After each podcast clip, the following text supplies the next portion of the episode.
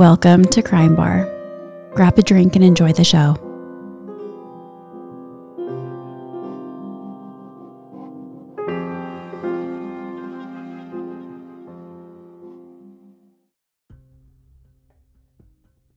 Hey, baby girl. Hi. Hey, Anna. that was to Khaleesi, our third host. Yeah, her little doggy host right here. Yeah. I don't call Ashley baby girl.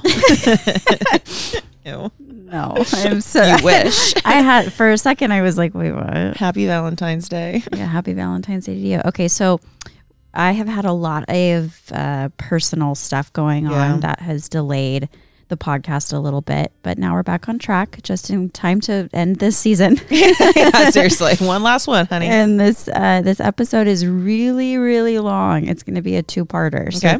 today is part one, and Mhm. next week it's going to be part two, and then we'll be taking our, our regular break between seasons. And then we're back at it. So today I'm doing the story of Cindy James. Have you ever heard of that? I don't believe so. Okay. I hadn't ever heard of it I don't know either. names. You know, like if you give me the story, then I'll know, but I don't know anyone's name. Okay. So I got all of my information from an Audible original podcast called Death by Unknown Event, which is hosted by Pamela Adlon and written by Danielle Elliott. It's very, very good. Okay. And it's much more, this is a really dense story with like so many details. So you try to condense everything. I tried to condense, but if you want like, you know, every every detail, every step of the way, that's a really really really good podcast. On June 8th, 1989, a roadside construction worker wandered off from the job site to find a secluded area to pee in the bushes. He walked towards an abandoned home that had thick shrubbery where he found a woman's body. She was white with blonde hair. Her face was so bloodied and bruised and showing signs of decomposition that it was hard to tell by looking at her how old she might have been. She was clothed. She had one shoe on and the other was a few feet from her.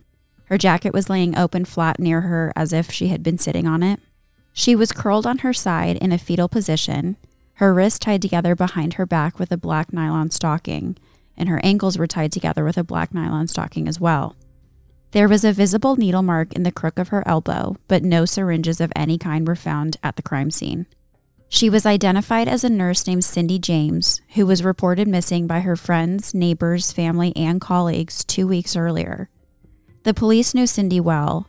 She had spent the last seven years filing reports on a regular basis, claiming she was the victim of stalking, death threats, harassment of varying degrees, and several violent attempts on her life. They had records of Cindy filing over 100 reports over the course of seven years. The autopsy and toxicology reports later showed that she had 20 to 30 doses of a prescription sleep aid in her system, as well as 10 times the lethal amount of morphine.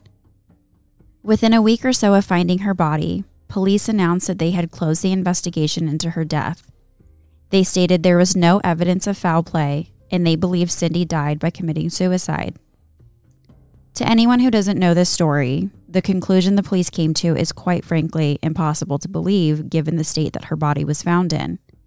But here's the thing every detail in this story supports the idea that she committed suicide, but it also supports the idea that she was murdered. So, from what I understand, if you are familiar with the story, you fall firmly into one of two camps suicide or murder. So I decided that I would tell the facts of Cindy's story as straightforward as I possibly can without my personal opinion playing a role. That way, you, as the listener, can come to your own conclusion. And it's a real roller coaster of a mystery. So I suggest listening very closely. Okay. I almost yelled like as you were doing that intro. I'm like, her hands are behind her back. You're trying to tell me that this is not. Well, yeah, that's you know what I mean? It's I know. like, come on. It sounds it sounds I'd really to bite my tongue. Yeah.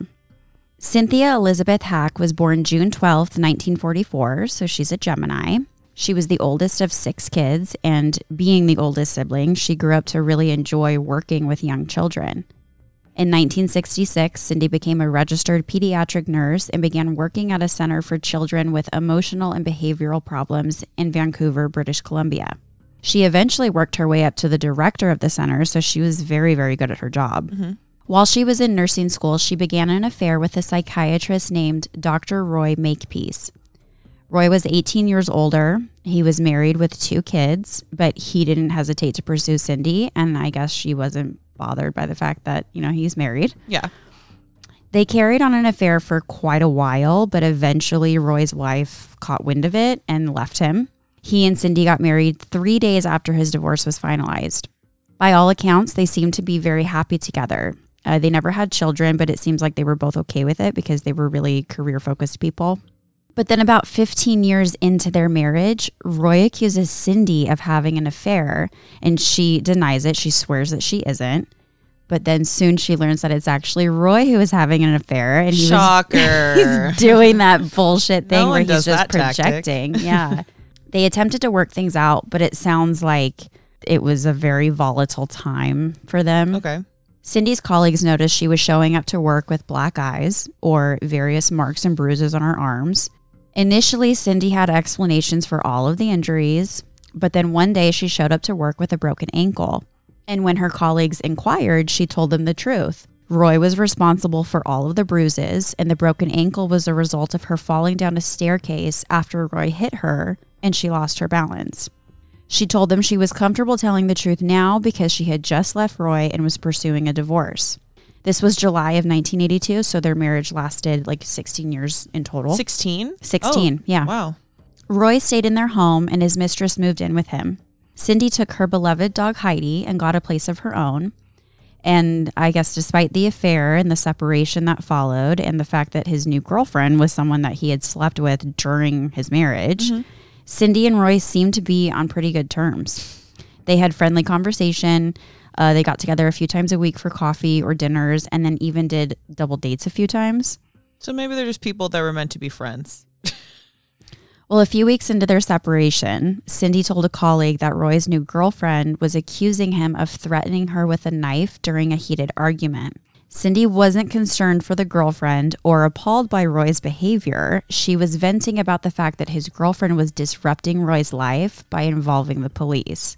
So I think that that kind of provides some insight into Cindy's mindset Yeah. towards him at that time. Like she left him because he was abusive, but didn't involve the police. And now she viewed his new girlfriend as a problem for reporting his abusive behavior to the police. As she should. Yeah. Three months later, on October 7th, 1982, Cindy received a threatening phone call. The next day, she got another. And then the next day, another. And then another. Soon, she was getting threatening calls regularly, sometimes a couple times a day. Sometimes it was heavy breathing. Other times it sounded like a hissing sound. Sometimes it was a person whispering a threat against her. Sometimes it was total silence. And when the person did speak, Cindy said that she never recognized the voice, but it seemed like it was a man. And I actually have an audio clip of the caller leaving a threatening message on Cindy's machine that I'm going to play right now. Okay.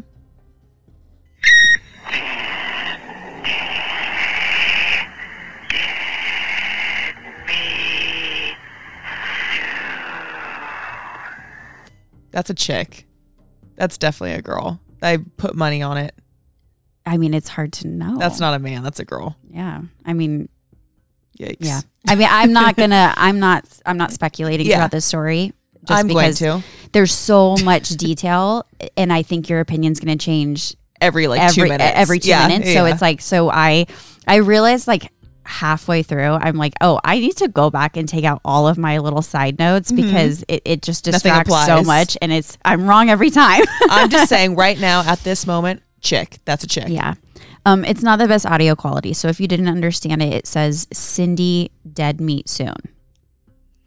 The harassment also started to escalate. For the first couple of weeks, she was receiving regular phone calls. Then she started finding threatening notes in her mailbox. They were always made from like cutout letters from magazines that were then pasted together to form a death threat. And on occasion, the note would be accompanied by uh, photos of blonde women being strangled. The calls and notes often referenced her by name, so there was no chance that she was like not the intended or- target. Yeah. And a few weeks after the calls and notes became the norm, Cindy would go outside in the morning and find that the light bulbs to all of her exterior lights around her house had been unscrewed. So this was happening you know, so much. I mean, even if it just happened once, I'm sure she still would have called the police, but she Yeah. was like, because this was like ongoing, Ever so present. she was calling the police constantly. One of the responding officers was a guy named Pat McBride, who had been with the British Columbia Police for over a decade at that point. He and his new rookie partner, Andy, started responding to almost all of Cindy's calls. For three months, Cindy filed regular police reports every time a new incident happened. And Pat seemed to become infatuated with her. He seems to have a little bit of like a knight in shining armor complex. Mm-hmm. And Cindy's very beautiful and demure. And so she really easily fit into this like damsel in distress image in his mind. Yeah. Pretty soon, Pat and Andy developed a routine. They'd clock in for their night shift, then head to Cindy's around 9 p.m. They'd have coffee and visit with her for a while, and then they would head out on patrol for a few hours. But Pat was becoming really fixated on this case. So he would call Cindy multiple times, even though they just left her house. He would call multiple times while they're on patrol. They're police officers. Yeah. And he's just calling this chick to be little like, hey, do you need anything? Are you doing good? Yeah. What And are you up to, babe? And it's the night shift. So, like, if they're just starting their night shift at 9 p.m., they visit her at the beginning, like, what are they calling it? Like, one in the morning? I mean, it's just. Uh, I don't like it. Then they'd usually circle back to check on her in person. And if she was sleeping, they would just look around the outside of the property and the back alley to determine that, you know, there were no prowlers around.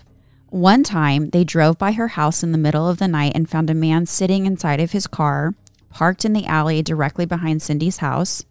It was her ex husband, Roy. When they approached him, he told them he was very worried about the threats that Cindy had been receiving, and he thought that if he camped out, he might be able to keep her safe. He had a rifle, a knife, and a handgun with him. Pat puffed out his chest and told Roy to leave because he was I handling got this, bro. Literally, he was handling it and he was like, I'm capable of doing this myself. But for the next few months, police spotted Roy cruising around Cindy's neighborhood on several occasions in the middle of the night. Hmm. And he always claimed he was just trying to keep an eye on her. That's a great excuse. Cindy later mentioned to Pat that one night around 4 a.m., she heard a tapping on her bedroom window. And, like out of a horror movie, she gets out of bed and slowly approaches. No. And she opened the shades and she was shocked to see Roy Yeah. standing there with a knife in one hand and a gun in the other. He told her that he had received two phone calls threatening Cindy's life, so he decided he would go to her house and stand guard so that she could rest easy. Cindy didn't open the window or invite him inside. The next day, they met for coffee, and he told her that he came up with a theory that maybe the mafia was after her because some of the antics the mafia uses in movies reminds him of some of the harassment she's been experiencing. All right, Roy. He told her he had thought a lot about it and he wanted her to understand that if someone really wanted to, it would be very easy to break into her home and slit her throat while she slept. So you better move back in with me, hun. Literally, he told her he thought she'd be safer if she moved back in with him, but she declined the offer. Roy wasn't expecting this and he became irate when she said no. He grabbed her arm, pinned it behind her back, and said, You'll be sorry. Towards the end of their marriage, Cindy had begun to confide in friends that Roy had become physical during episodes of anger. Sometimes he would leave her with a black eye, sometimes he would slap her across the face, and other times he chose more unique methods to hurt her. For example, she was an avid gardener and she took pride in the many hours that she put into building and maintaining her garden. But one time during an argument, Roy went outside and took his anger out on the yard, stomping on all of the plants, yanking out whatever he could, destroying planters, until her beautiful garden was utterly destroyed. Cindy wrote in her diary about the final year of her marriage to Roy. One entry reads, quote, The last year was like a nightmare all the time, always tense, always afraid of saying the wrong thing, trying to anticipate when to disappear for a while. It was like living with a volcano that frequently threatened to erupt and sometimes did with a horrible fury. Why did I stay? Because I was literally afraid he would kill me if I left. Uh, don't think about it. You left when you knew it was better to be dead than to live like that. I keep seeing Roy with his gun in his hand, waiting for me at the top of the stairs as I come in the house. For an eternity, he would never say a word, only smiled. And then he said, Bang, bang, you're dead, with no expression, and only then turned the gun away. The monster. How did I not know what he really was? I think of him as so evil, a truly evil, frightening man. I think I've made him much larger than life. As much as I don't want it to be true, he still has the power to frighten me. So, after this interaction where she turned Roy down, the harassment amped up. One day, she came home to find that her garden was destroyed, just like the time that Roy had done that when they were married. Then things escalated again.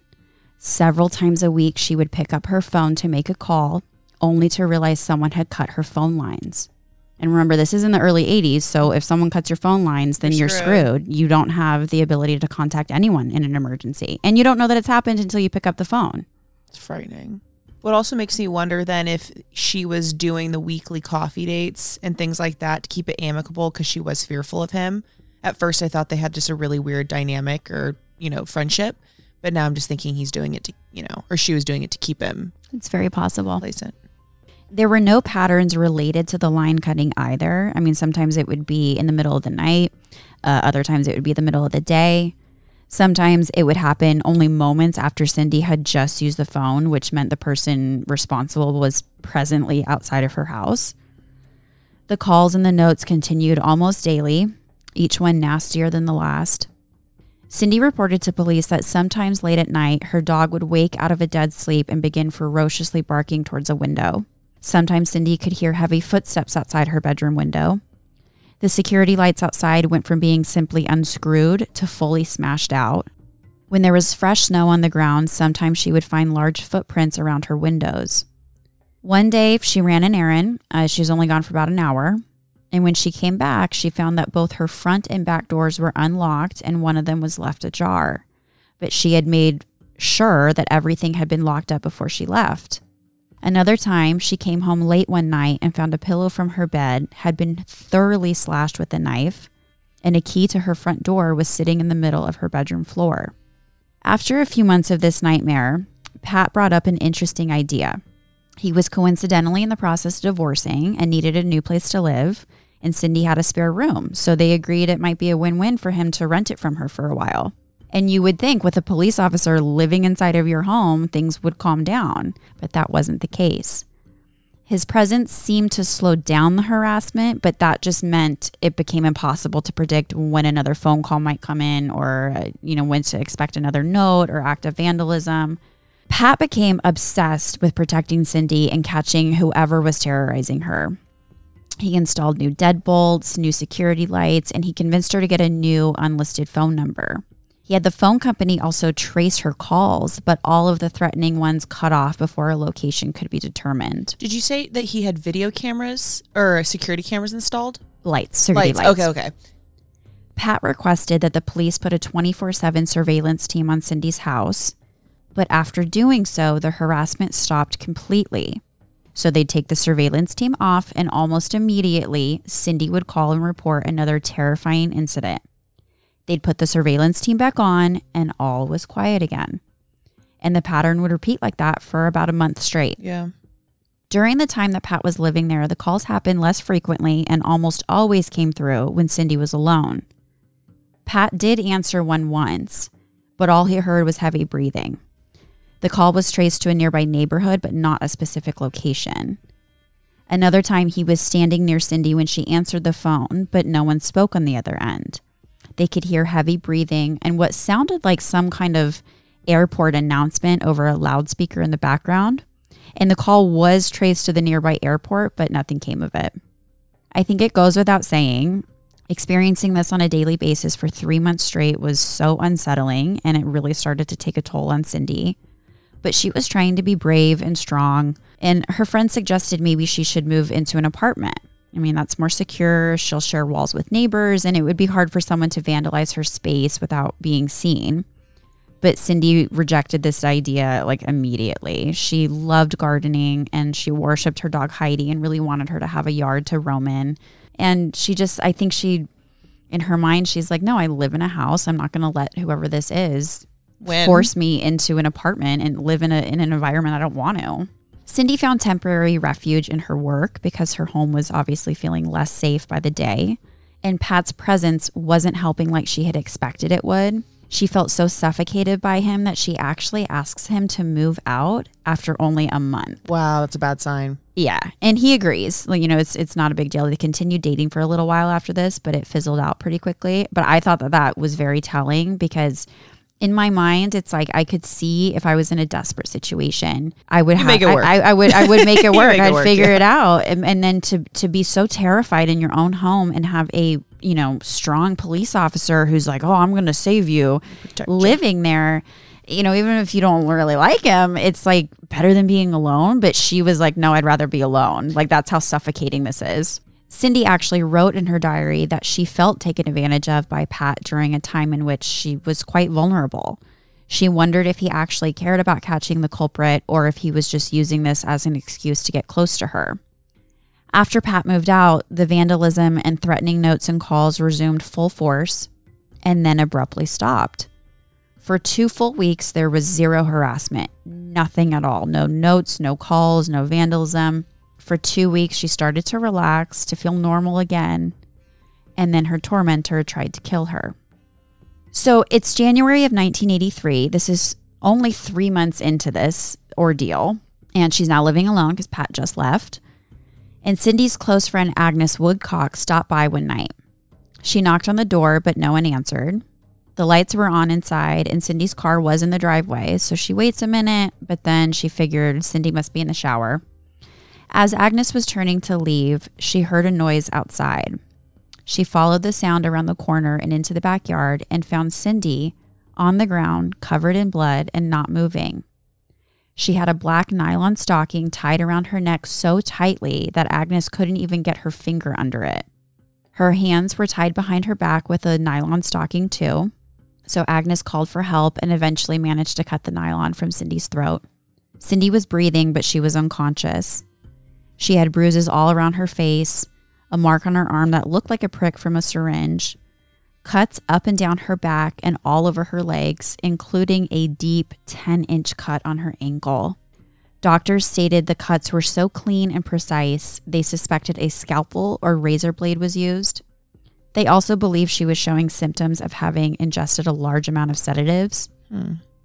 When police later interviewed Cindy in the hospital, she told them that she was walking towards her detached garage to get a box.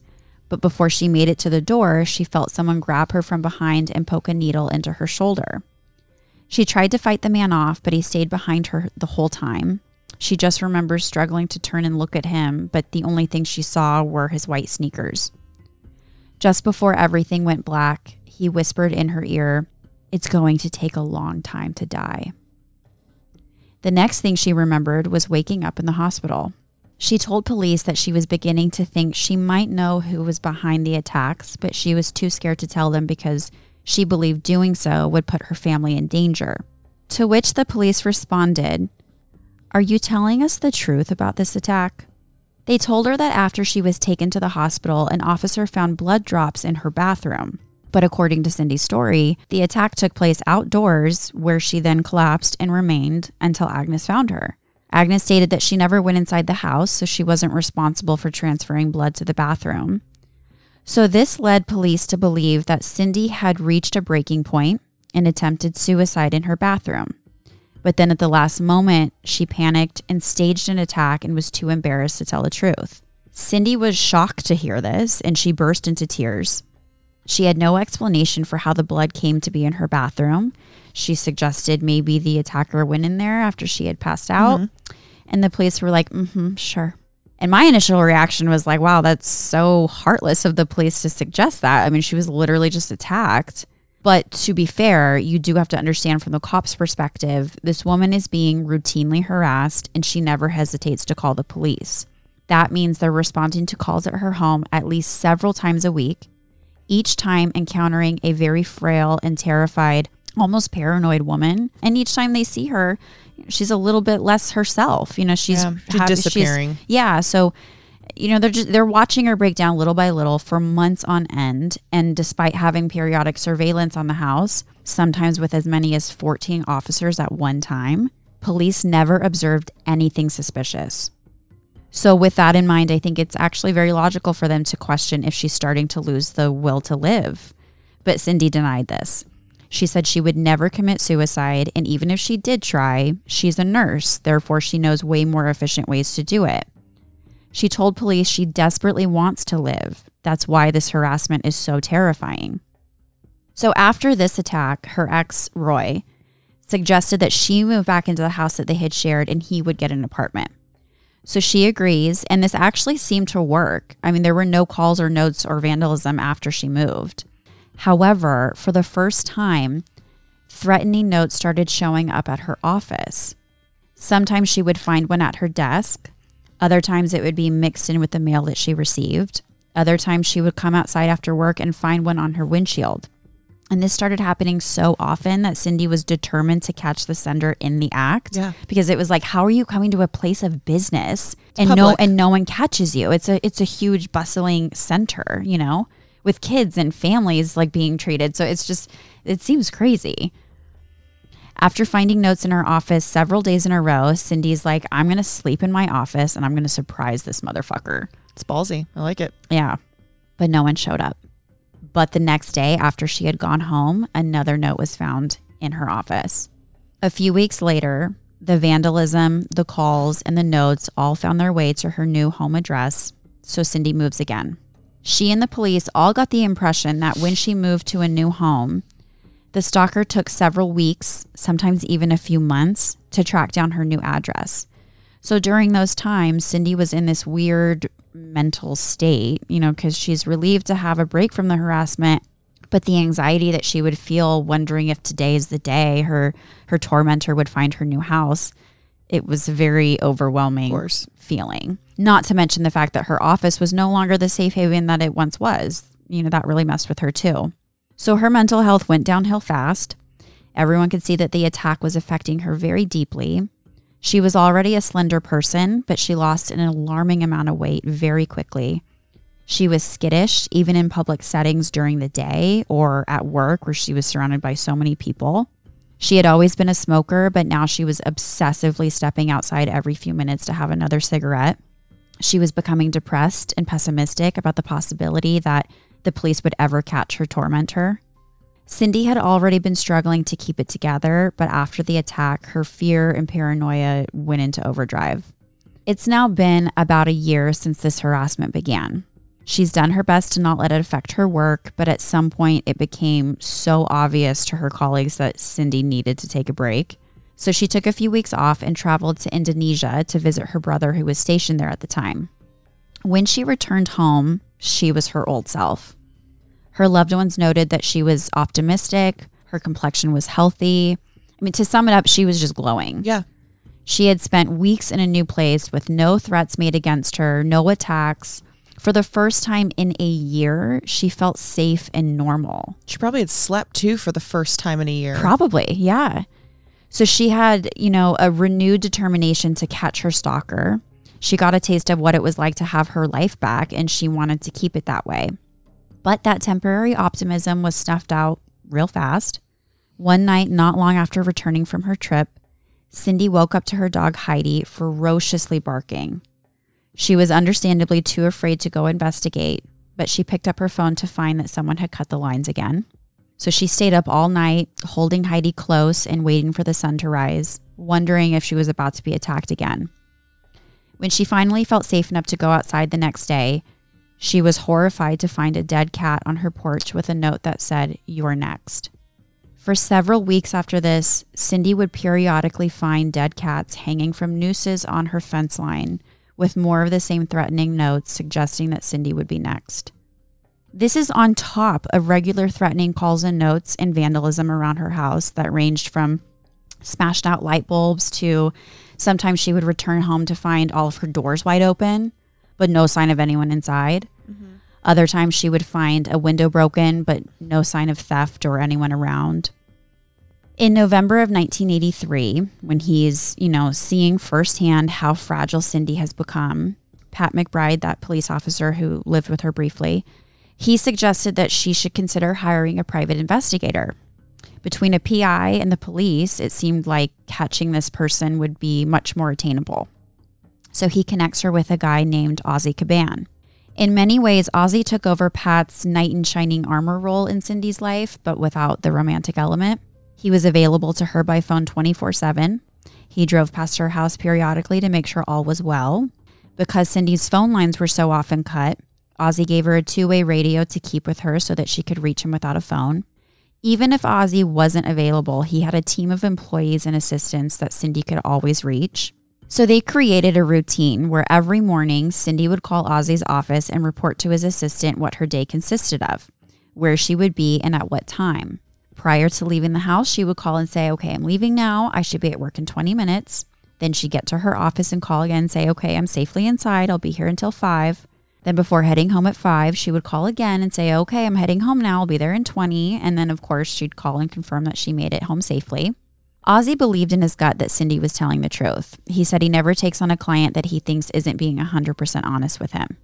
But he said he always got the sense that there was a crucial piece to the puzzle that she was withholding.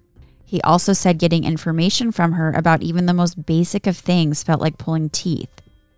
In his opinion, her level of terrified did not match her level of willingness to offer insight, if that kind of makes sense. Her fear didn't match her willingness to offer insight. Okay. so she was she was very fearful. but she wasn't offering anything to help. Yeah, and Okay. and then he on top of that felt like there's like maybe a little bit more that she knows that could really help me, but she's not telling me. It really could So- imply that she knew who it was, but she didn't want to reveal. Yeah, it could it could imply a lot, but ultimately, what he Who's knows for know? what he knows for certain is she's very fearful. Yeah.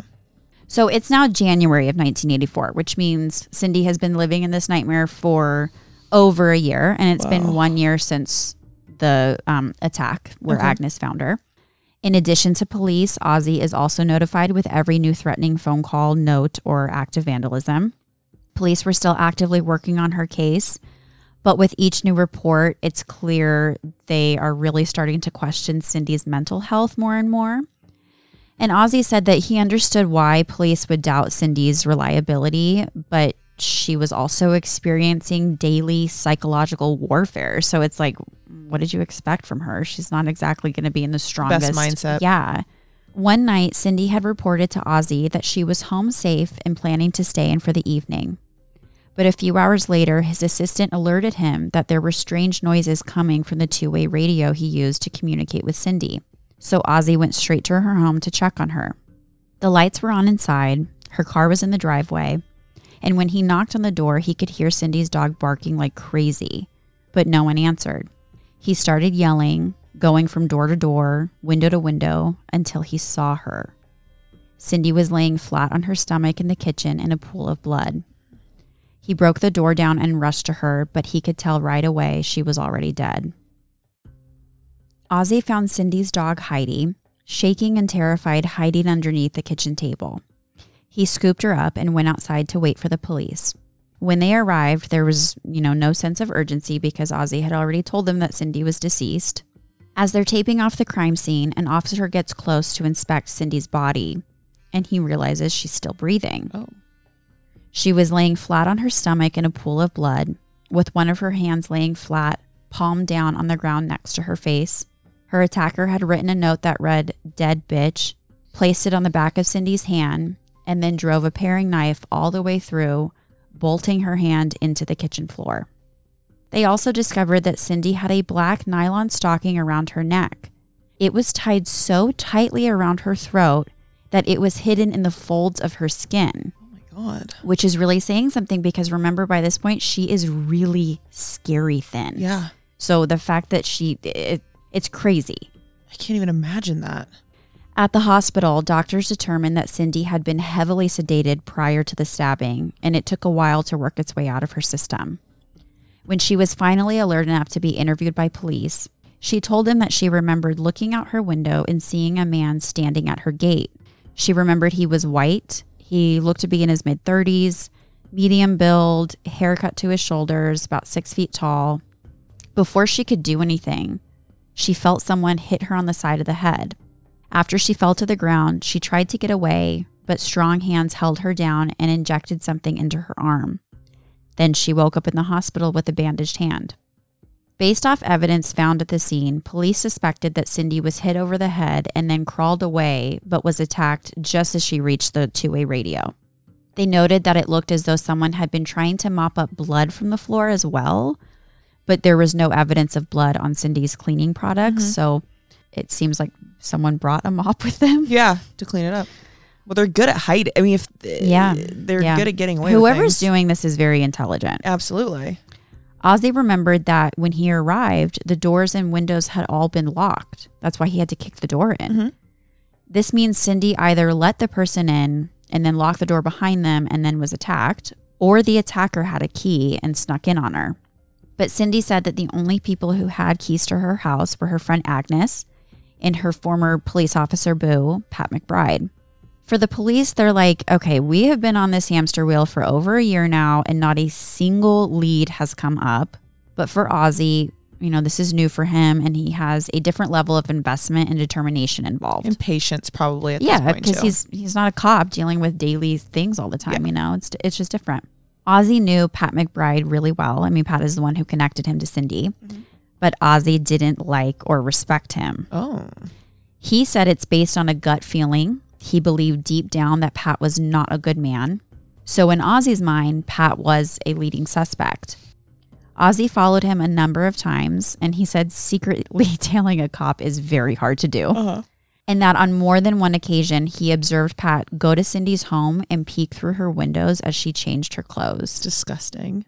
The police themselves even looked into Pat's possible involvement. I think that's probably due to the fact that several sexual assault allegations were brought against Pat, which ultimately led to him being fired from the force.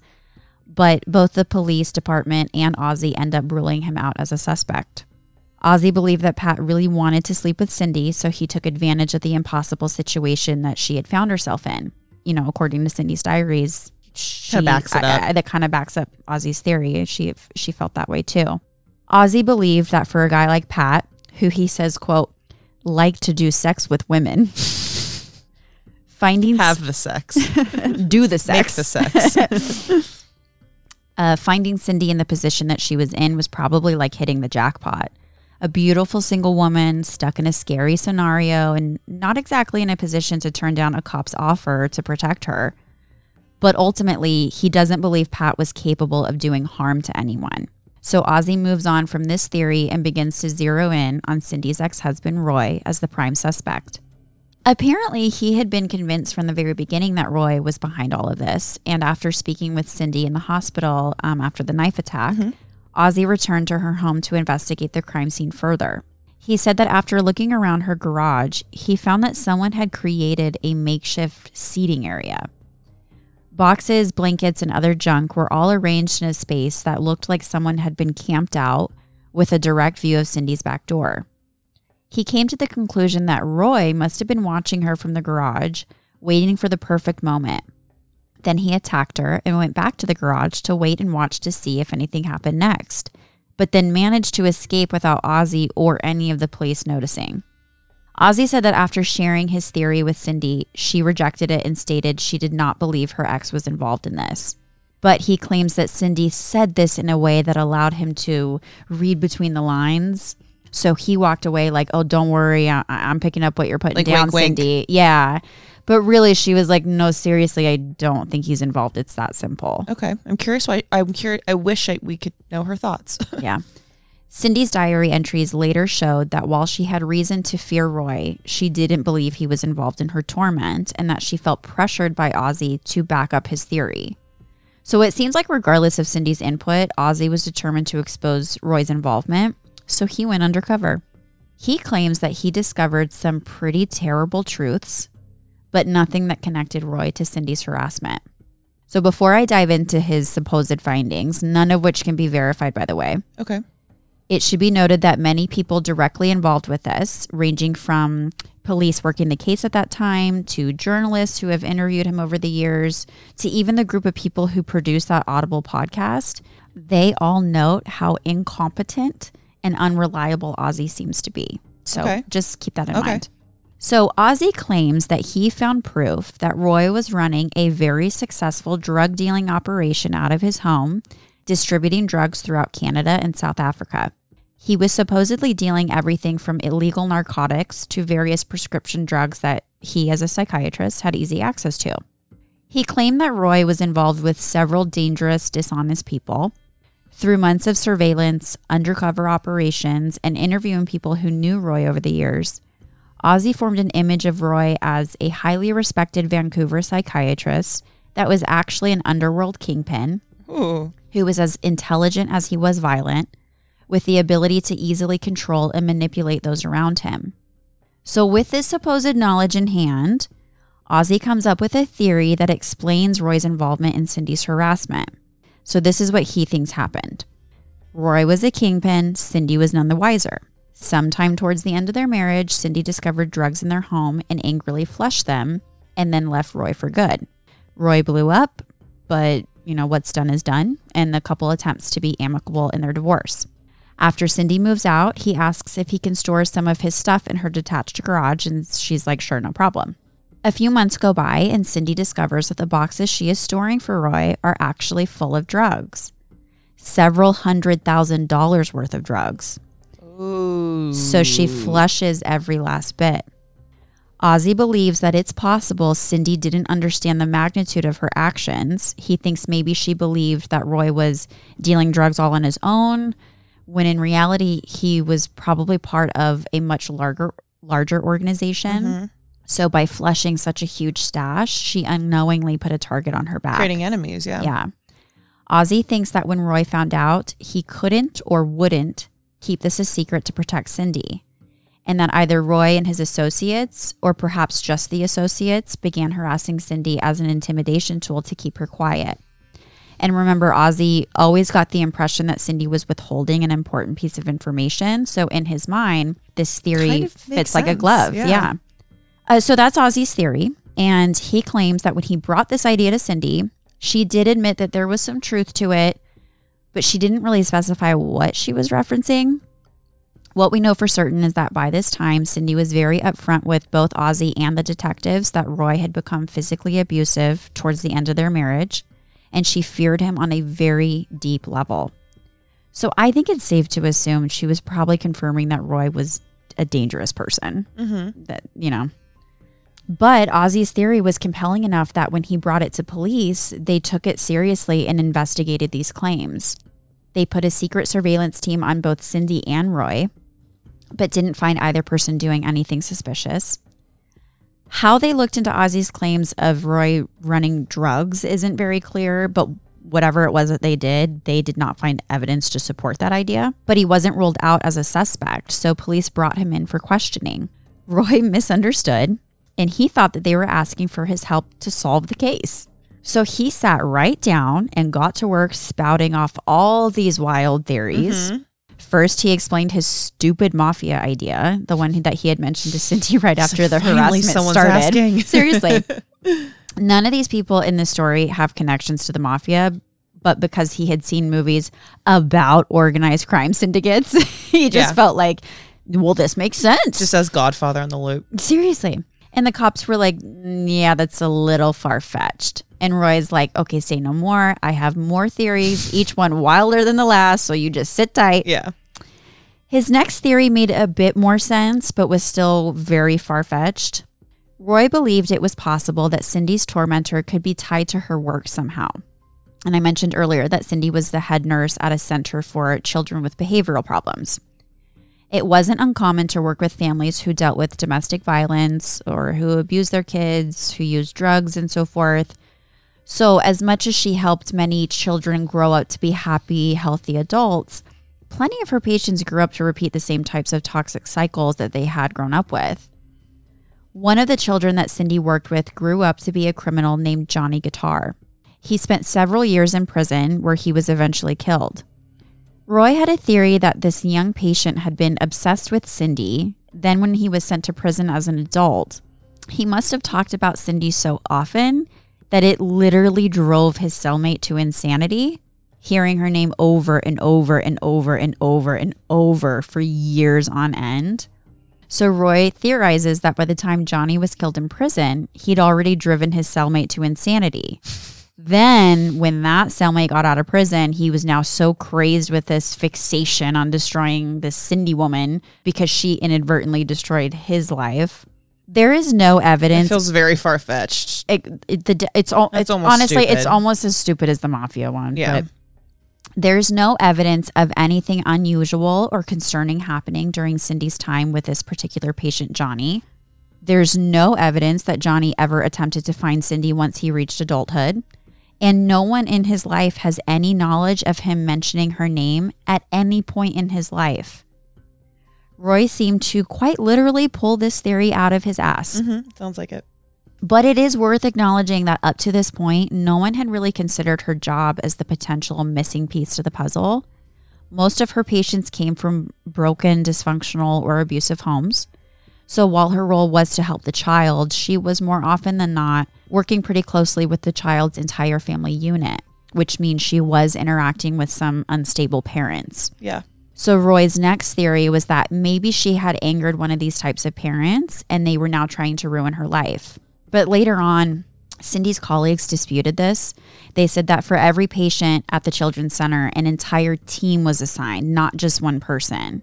And there were no other colleagues experiencing harassment of any kind. Mm-hmm. And if there was an unstable parent out there looking for revenge, it wasn't likely that they'd only target one individual because they just had too many interactions with a group of people. I could see an obsession starting though. You know, that's really the only the option. I don't Yeah. think it's an anger situation.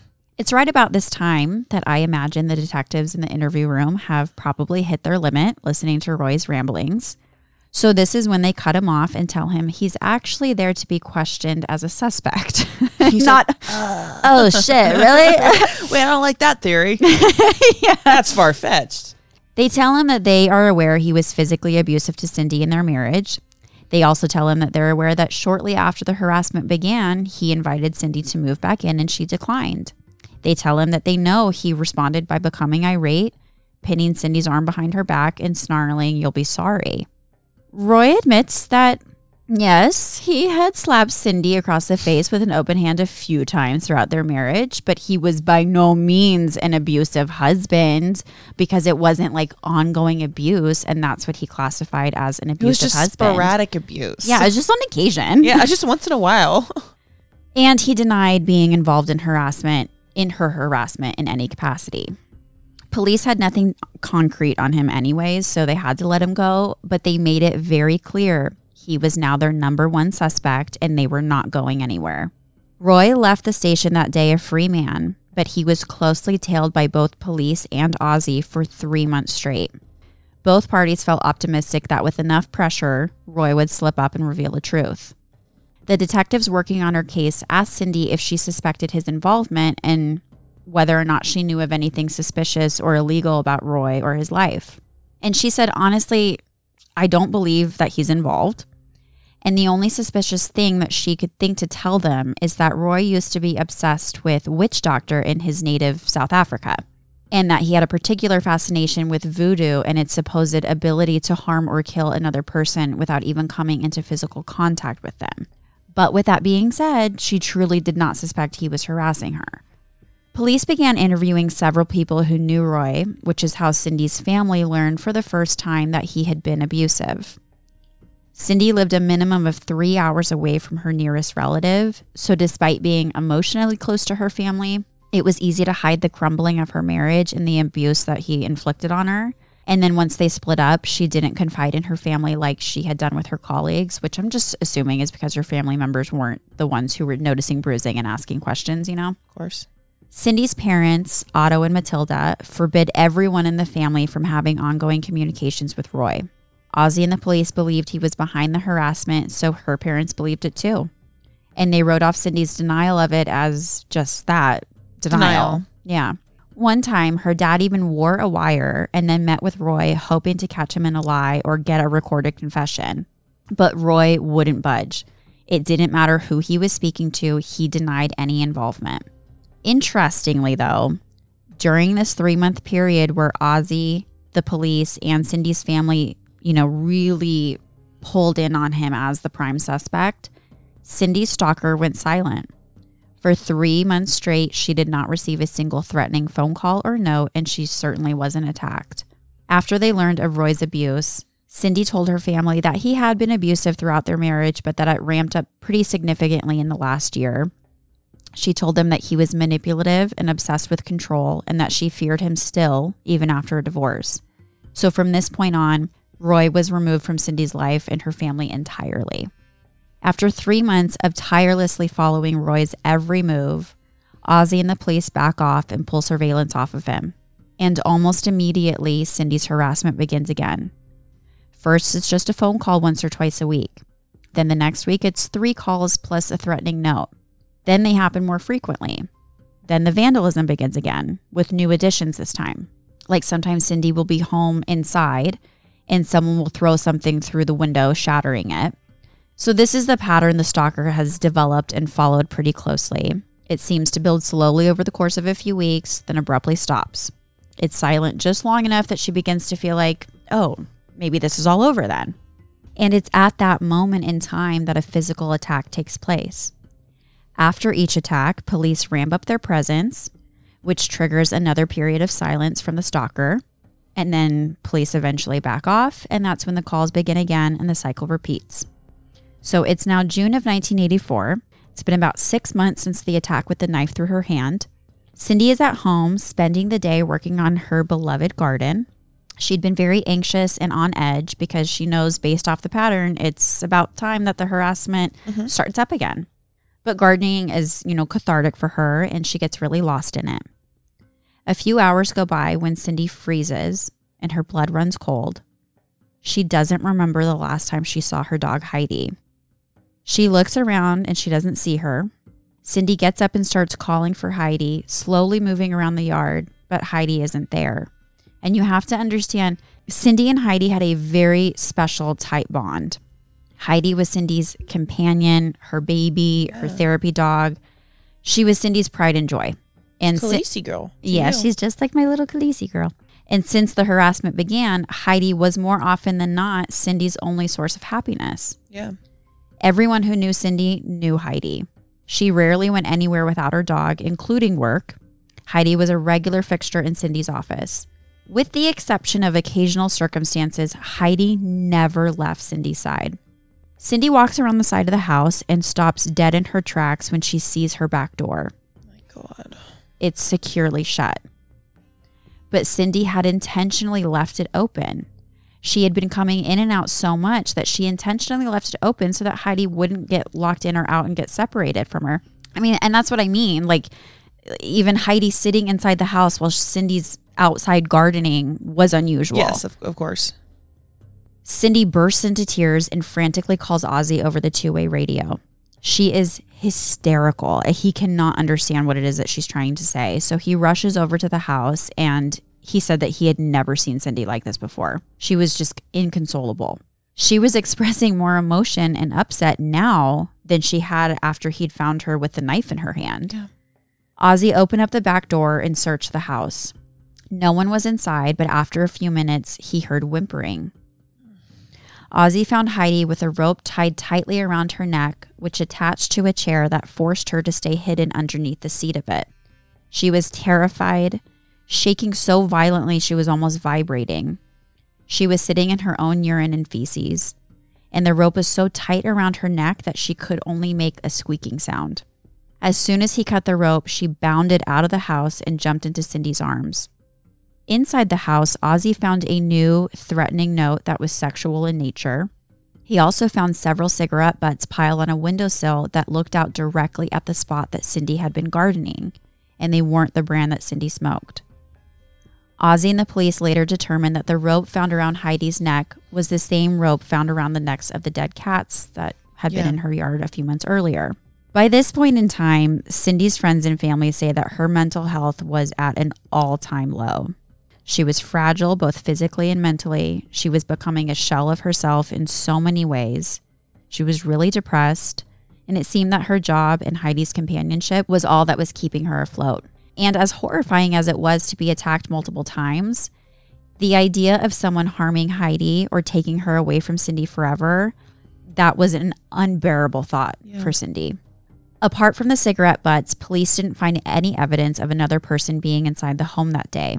What Cindy didn't know at the time was that the police were beginning to question amongst themselves whether or not Cindy really had a stalker at all, or if she was actually mentally ill and staging all of this harassment. It didn't matter to them that Cindy seemed to really care for Heidi. So, in their minds, this dog attack felt like further confirmation that Cindy was possibly unstable.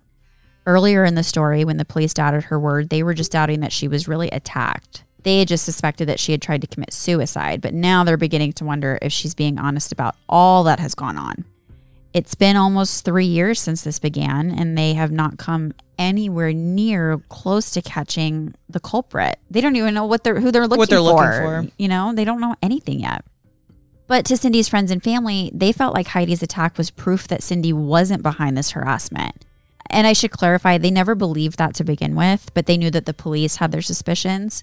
So to her family, they're like, there's just, there's no way Cindy could harm another living being. She didn't even like being apart from her dogs. So she certainly That's wasn't capable. life. Yeah, she wasn't capable of harming her or killing cats for that matter.